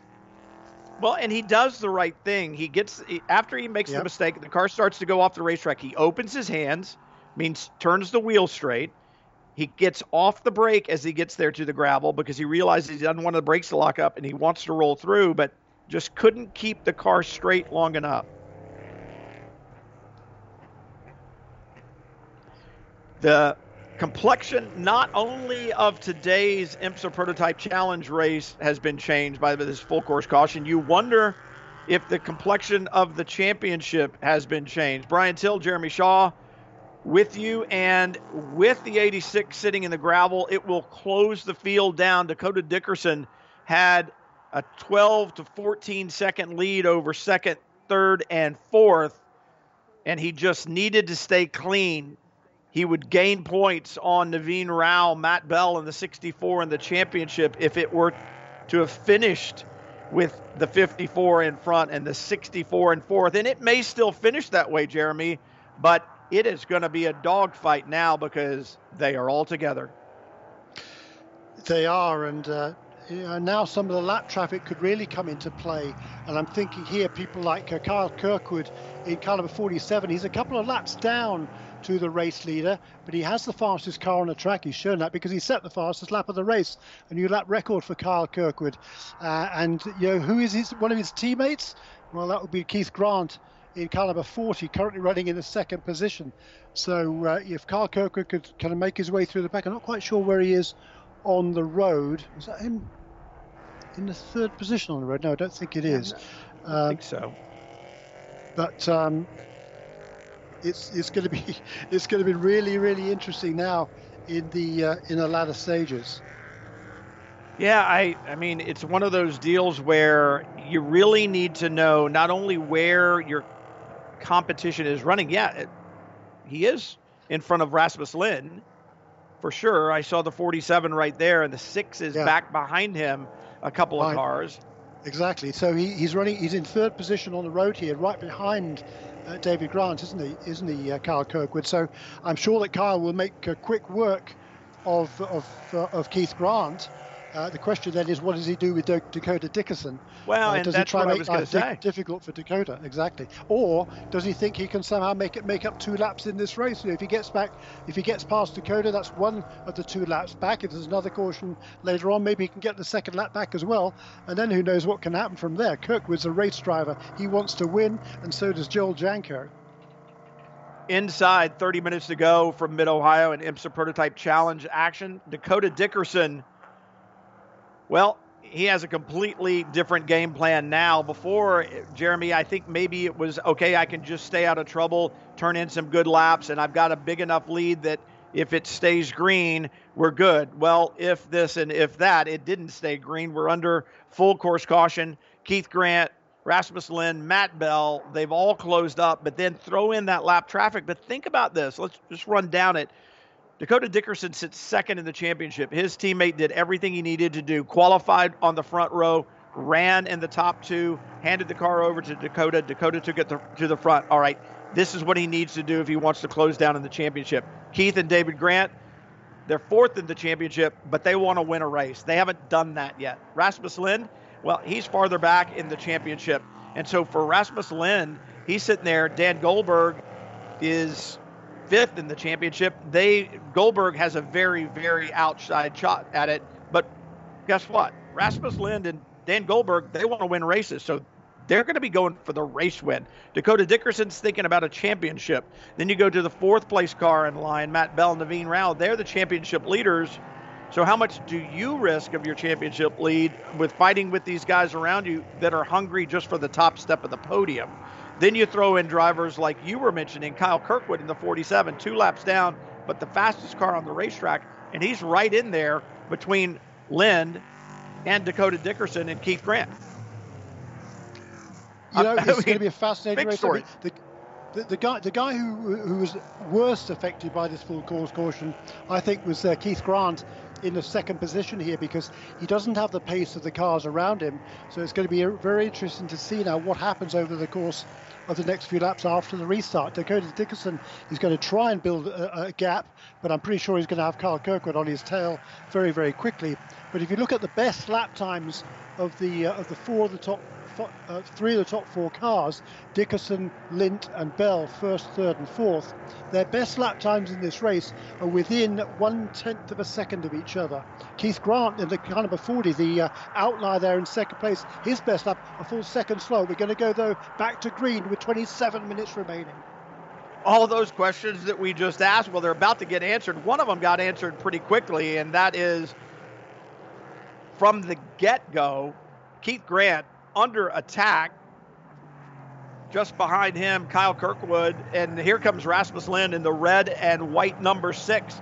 And I think attached to his rear wing was the 11, I believe. So we've got a mix of lapped cars in there. No, that's the 64. That's Matt Bell. This is for position. Matt Bell, driver's left. Rasmus Lind in the six, driver's right. That's for position. And Bell gets the run off the keyhole, leads down to turn four. He'll take the position. Yeah, great, uh, great job there by uh, by Matt Bell. He's got a huge amount of experience in these cars. Rasmus Lind, he's still learning. This is what he's just his third race in these cars, so you know, he's got an awful lot to learn. It's a very different car to drive than the open wheel cars he's driven so far in his career. A lot heavier, a lot more downforce than the, the, the single seater car. So he's a lot to learn, and he was uh, kind of taught a lesson there by Matt Bell. But Dakota Dickerson, he's pulling away at the front of the field, and the surprise for me I think at the moment is that uh, Kirkwood hasn't tried to chase down the, the race leader. I think he's probably decided, uh, Kirkwood, that he can probably do more good by protecting Keith Grant from behind rather than chasing down the uh, the leader of the race. So Dickerson has pulled away. You can see up in the distance, off he has gone, and then the rest of the field. And as we said, kind of a mix of lapped cars in here, but very, very quick lap cars. And then at the end of that train was Matt Bell and Rasmus Lind. And remember last year, Jeremy, we saw the Ligier chassis on the restart really, really jump out in front of the Norma. And we talked about the Norma with the straight line advantage but that's kind of been tamed. And I think that lack or, or the reduction of aerodynamics that's helped the Ligier top speed wise, I think it's taken away that cold tire advantage on on the restarts because we haven't seen that this year and I would expect to see it of all places on this racetrack and I just didn't.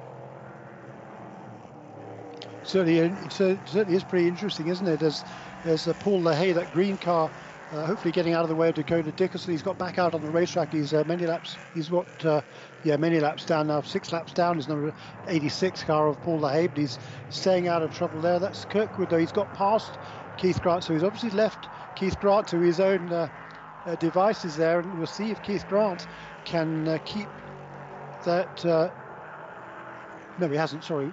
So who's the car in second place there? Sorry, I got a bit well, that's what, confused there.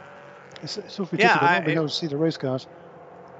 There's a uh, there's another car out there, and I don't know if it was somebody that was in the pit lane that came out, but it seemed to be I it caught me out too on the last long shot from turn one up towards the keel. I was like, well, wait a minute, there seems to be another car in there that I hadn't figured. Yeah, but certainly Dakota Dickerson, he's he's uh, pulling away at the front of the field. We can see the shadows lengthening here at Mid Ohio as uh, now that's number 74 car. That is, oh, okay, that was the other car that's in the middle there. That's Wyatt Schwab, uh, also in this uh, gaggle of cars. Well, that was the car that confused me. I wasn't sure who that was. Matt Bell, the 64, just putting on a clinic around the outside there in turn five, and now the 86 moves well out of the way and allowing the faster cars through. I'm sure they've been on the radio with Paul saying, hey, Got a group of guys coming that are fighting for podium finishes.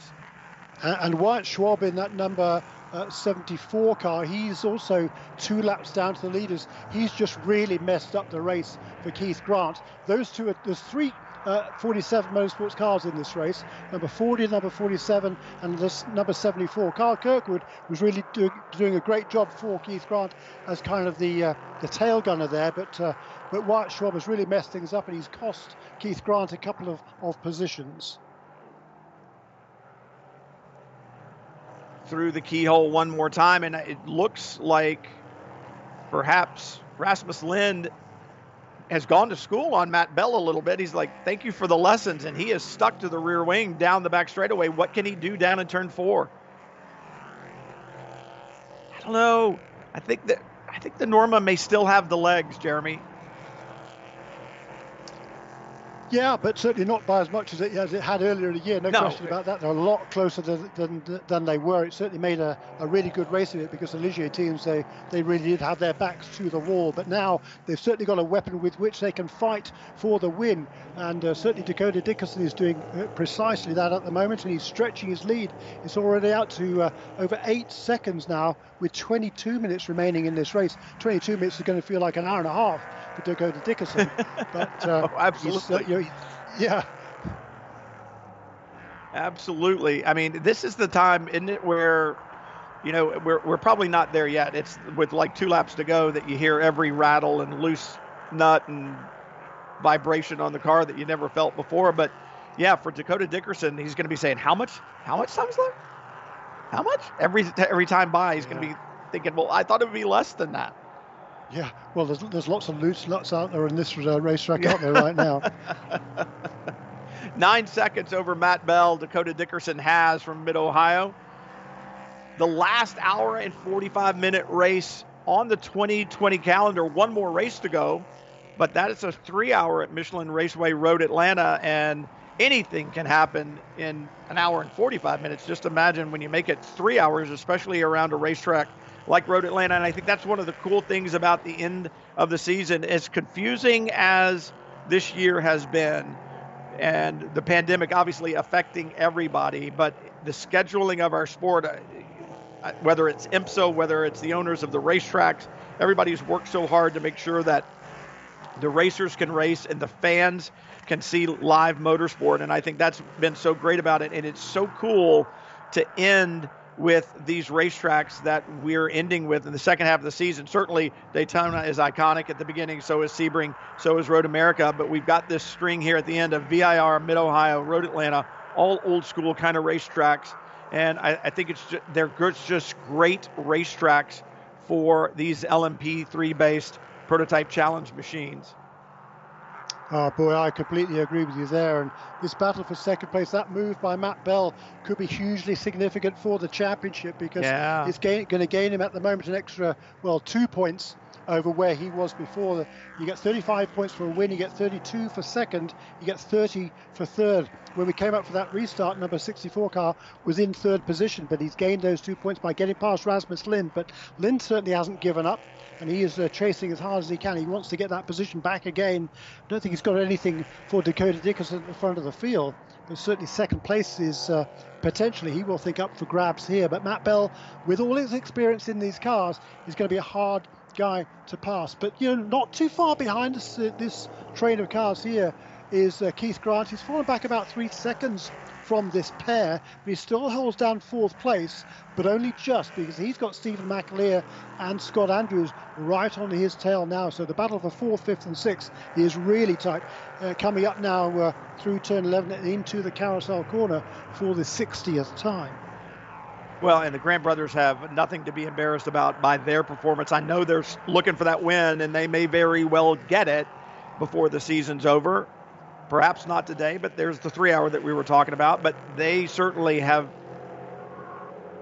made an impression this year aboard that number 40. And we talked about two pole positions, and they've led races. So, you know, good things for them in the future. And speaking of the future, we talked about this a little bit earlier, but we didn't get into details. I think for the drivers in the IMSA Prototype Challenge Series, when you look forward to next year, a season very similar to this one, six races, all the races will be an hour and 45 minutes. But if you own one of these cars, the good thing is you'll be able to go race it in the IMSA WeatherTech Sports Car Championship in six rounds as well. So there are 12 races out there for you.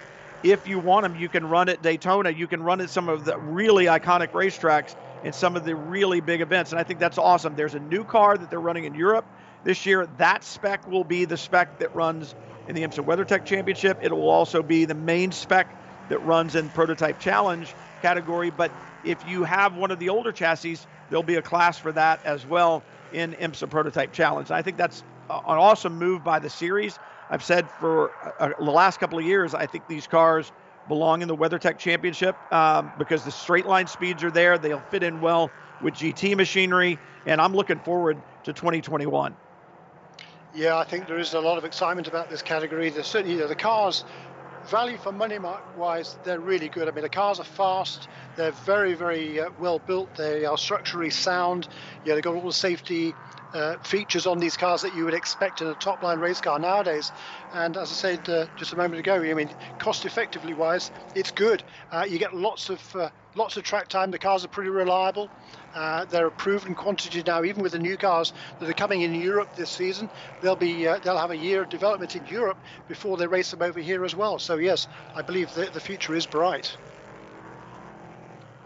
Cool cars without a lot of the driver aids, no traction control, no anti-lock brakes. You've got to hustle these cars around. They'll all run off the same five liter based V8 power plant, and that makes them so good as far as being equal between the five different chassis manufacturers that are out there. So cool stuff. Scott Andrews, Stephen McAleer in the 9 and 10 having a good go of it. Yeah. McAleer there at the front of that battle, and Andrews right behind him. And, you know, we talked about Scott Andrews being an eye opener as well when he and Jerry Kraut came together at Sebring and they won those first two races they were entered in little stumble at VIR, but you know, Im- impressive. And like I was saying earlier, Scott Andrews certainly impressed when he got behind the wheel, but really, really impressed with the job that Jerry Kraut has done this season. There's the 64. Matt Bell still with mirrors full of Rasmus Lind, but you've talked about it with the experience that Matt Bell has in these cars. He's not a, a driver who makes very many mistakes. And this is like putting on an old running shoe for him. He's got so much time in these cars over in Europe. So the idea that you're going to pressure him into a mistake, I think you might be better off to hope for some lap traffic that you could use.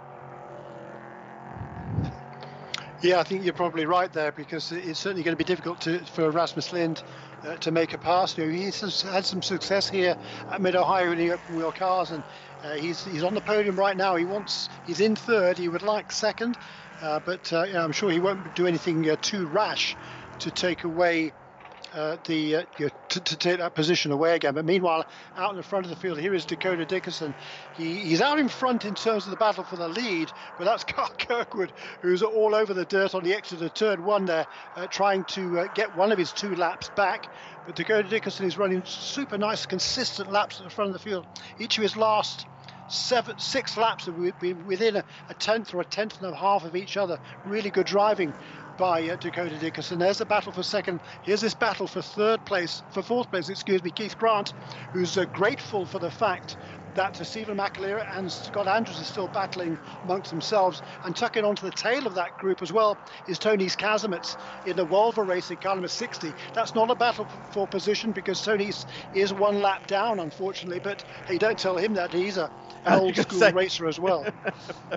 he doesn't care by any stretch of the imagination, right? You and I have watched him race for years in just about anything, including Indy cars back in the day. And McAleer, that second car in the shot right there, has his hands full of Andrews. And I, have got to say, hats off to Keith Grant because yeah. Stephen McAleer is a young professional race car driver, which means A, he's very talented, and B, he's very hungry. He's a championship winning race car driver. So he knows how to hustle these cars and he's not making much of a dent, eh, you know, or, or, making much headway trying to get past Keith Grant right now. So Grant doing a great job. That car obviously working well for he and his brother this weekend after qualifying it on the pole and then running up front on point. So Keith Grant having a good run.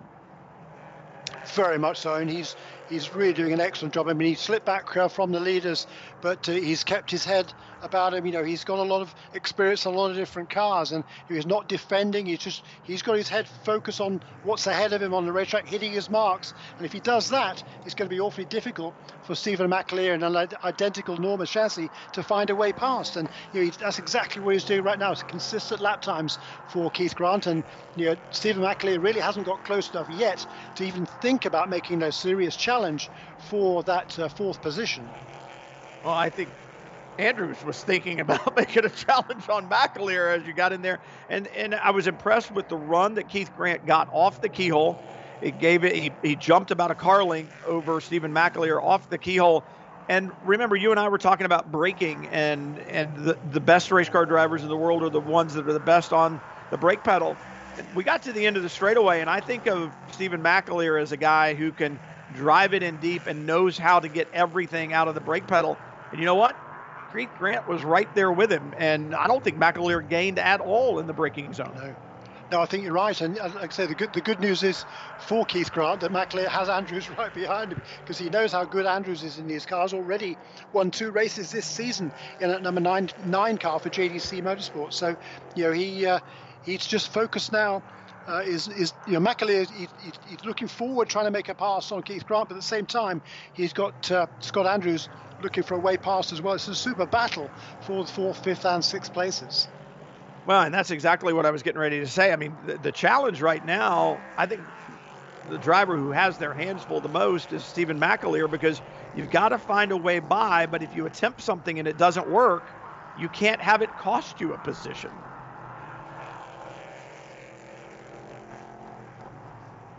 Up through turn five, and man, Andrews is right there, and I thought he was going to try to go around the outside at turn five, but on a car that's on pace with yours, on a lap car, that's one thing, Jeremy. But when a car's on pace with yours, if you can pull that one off, hats off to you.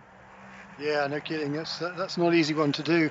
But uh, this is a, certainly an intriguing battle. Now we're into well, just around about 11 minutes to go in this race. So it'll be another uh, seven or eight laps that uh, this battle is going to continue. I think it's going to go all the way to the checkered flag. 10 minutes and 52 seconds to go from mid Ohio. The laps, the time, they're counting down for Dakota Dickerson.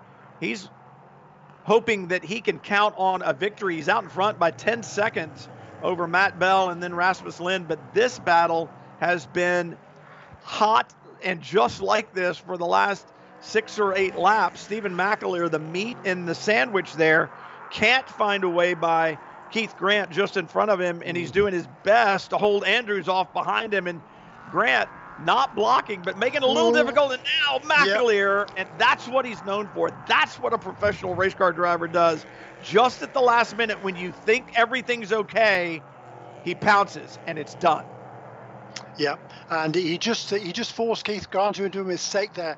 Uh, Grant was defending the inside line going out to the corner. He braked super late. Unfortunately, it was a little bit too late because he carried too much into the speed into the corner, ran a little bit wide, and that's all Stephen McAleer needed to get on past. And uh, unfortunately for Keith Grant, Scott Andrews has followed him through as well. But still, it was a uh, it's been a super performance by uh, Keith Grant. He got he's got to hold his head high. It's not going to be the result he wants probably at the end of today, but an excellent performance by him and an excellent performance by this guy here. I mean, this consistency that Dakota Dickerson is showing at the front of the field absolutely magnificent. Uh, actually, that was a quicker lap, slightly quicker lap that time because I don't think he wanted to let Kyle Kogo get his lap back. But finally, he does. It was a 119.6 last time around for Dakota. He'd been lapping very, very consistently, about 1 minute 19.9, 120.0.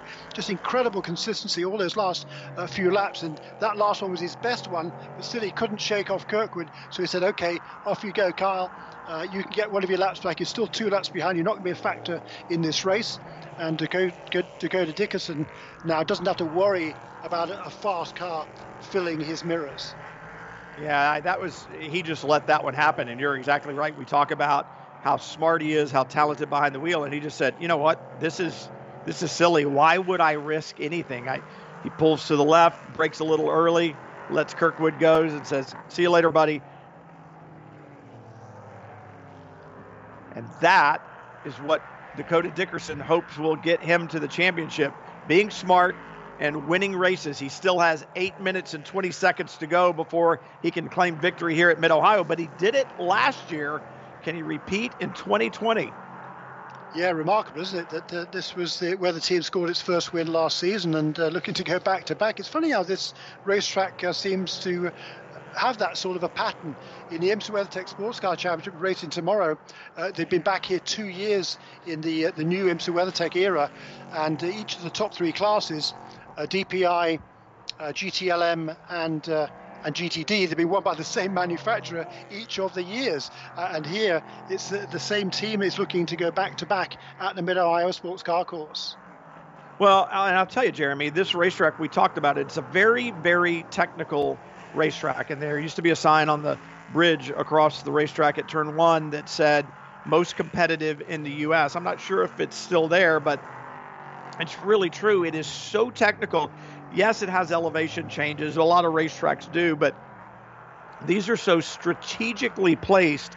And they're not necessarily huge elevation changes, but they're just in the right place. And the nuances of them and what they do to the car are really unique. You've got to have a good engineer. You've got to have a good race car. You have to have a good understanding of vehicle dynamics and what you need and where you need it. And you also, which race car drivers are not particularly good at, you also have to be willing to compromise a little bit here so that you can get the maximum out of the car in the places that are most important and be willing to sacrifice in a couple of other places.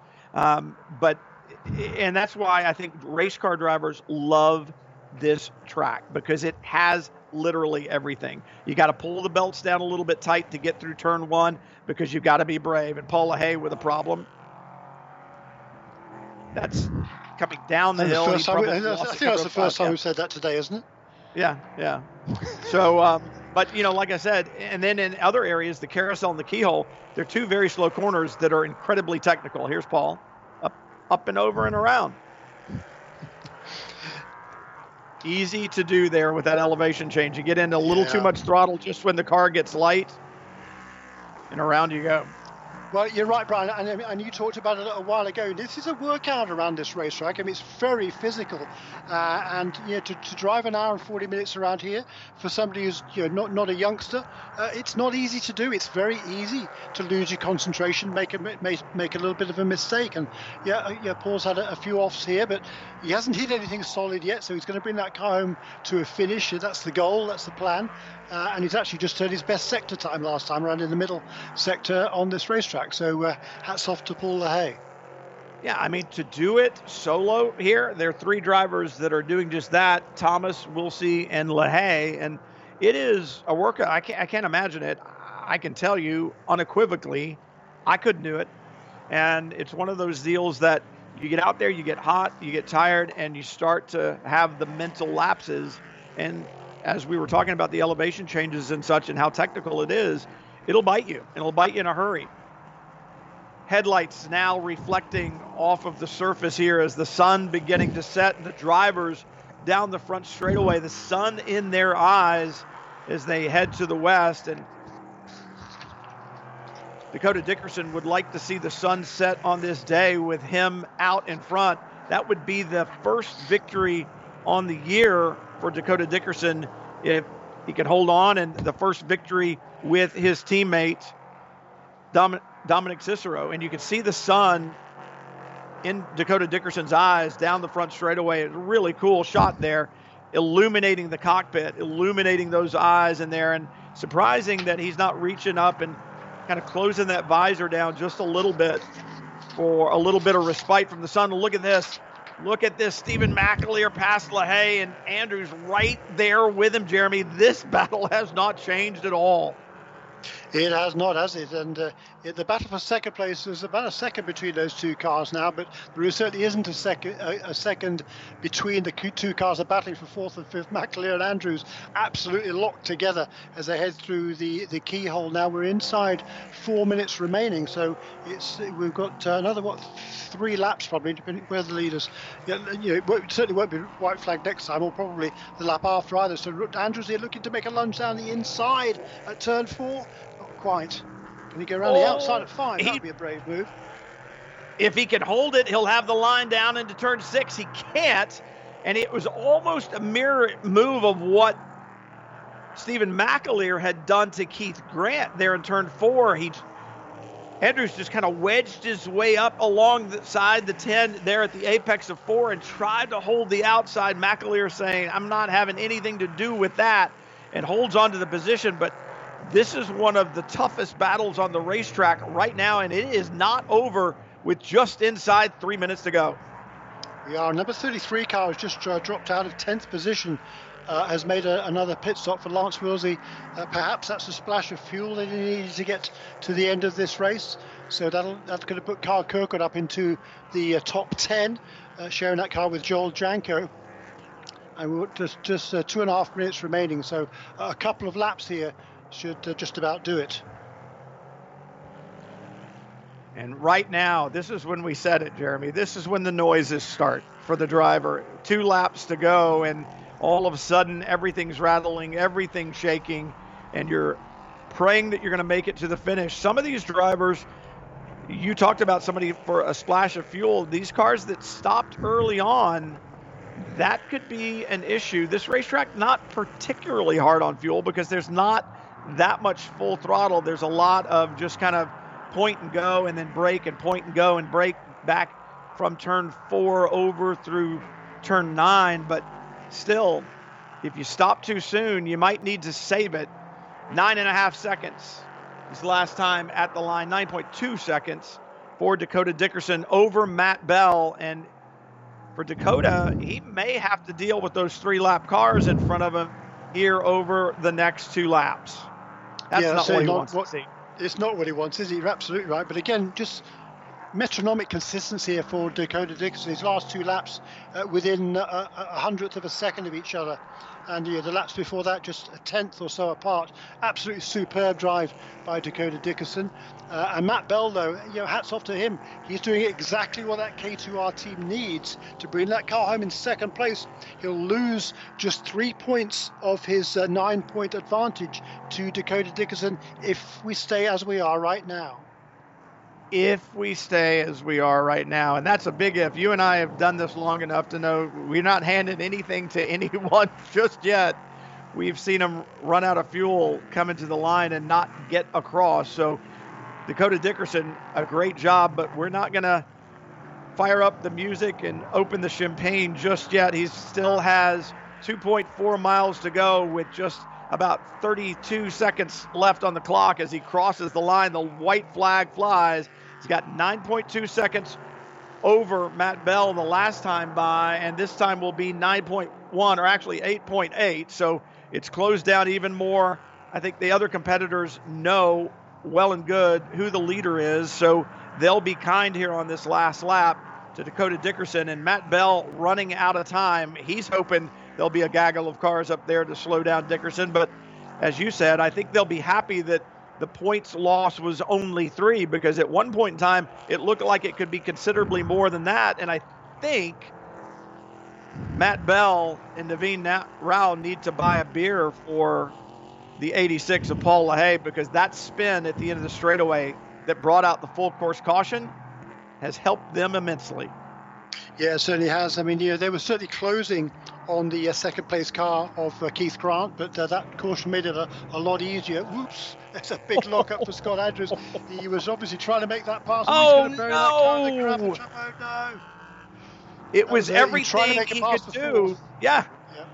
Everything he could do to try to make that pass. It did not work out. But what has worked out is this the victory, the fourth different driver pairing to win in 2020. Dominic Cicero, Dakota Dickerson take the win at Mid Ohio and close in on the championship lead of Matt Bell and Naveen Rao.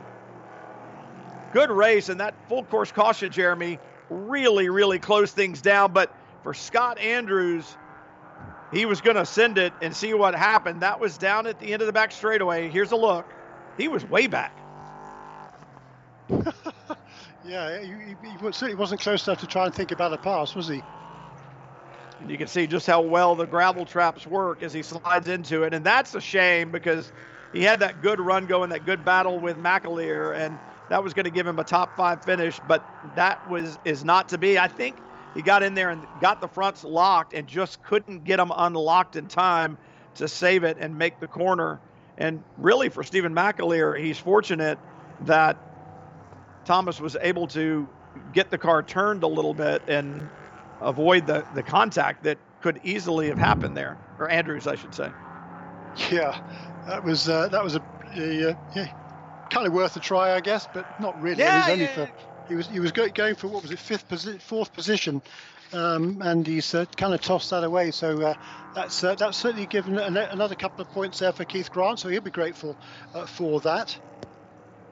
Yeah, and great racing all through the field for Matt Bell and Naveen Rao. Like we said, Lady Luck shined on them a little bit and helps them with a, a, a very small points loss as we look to the finish.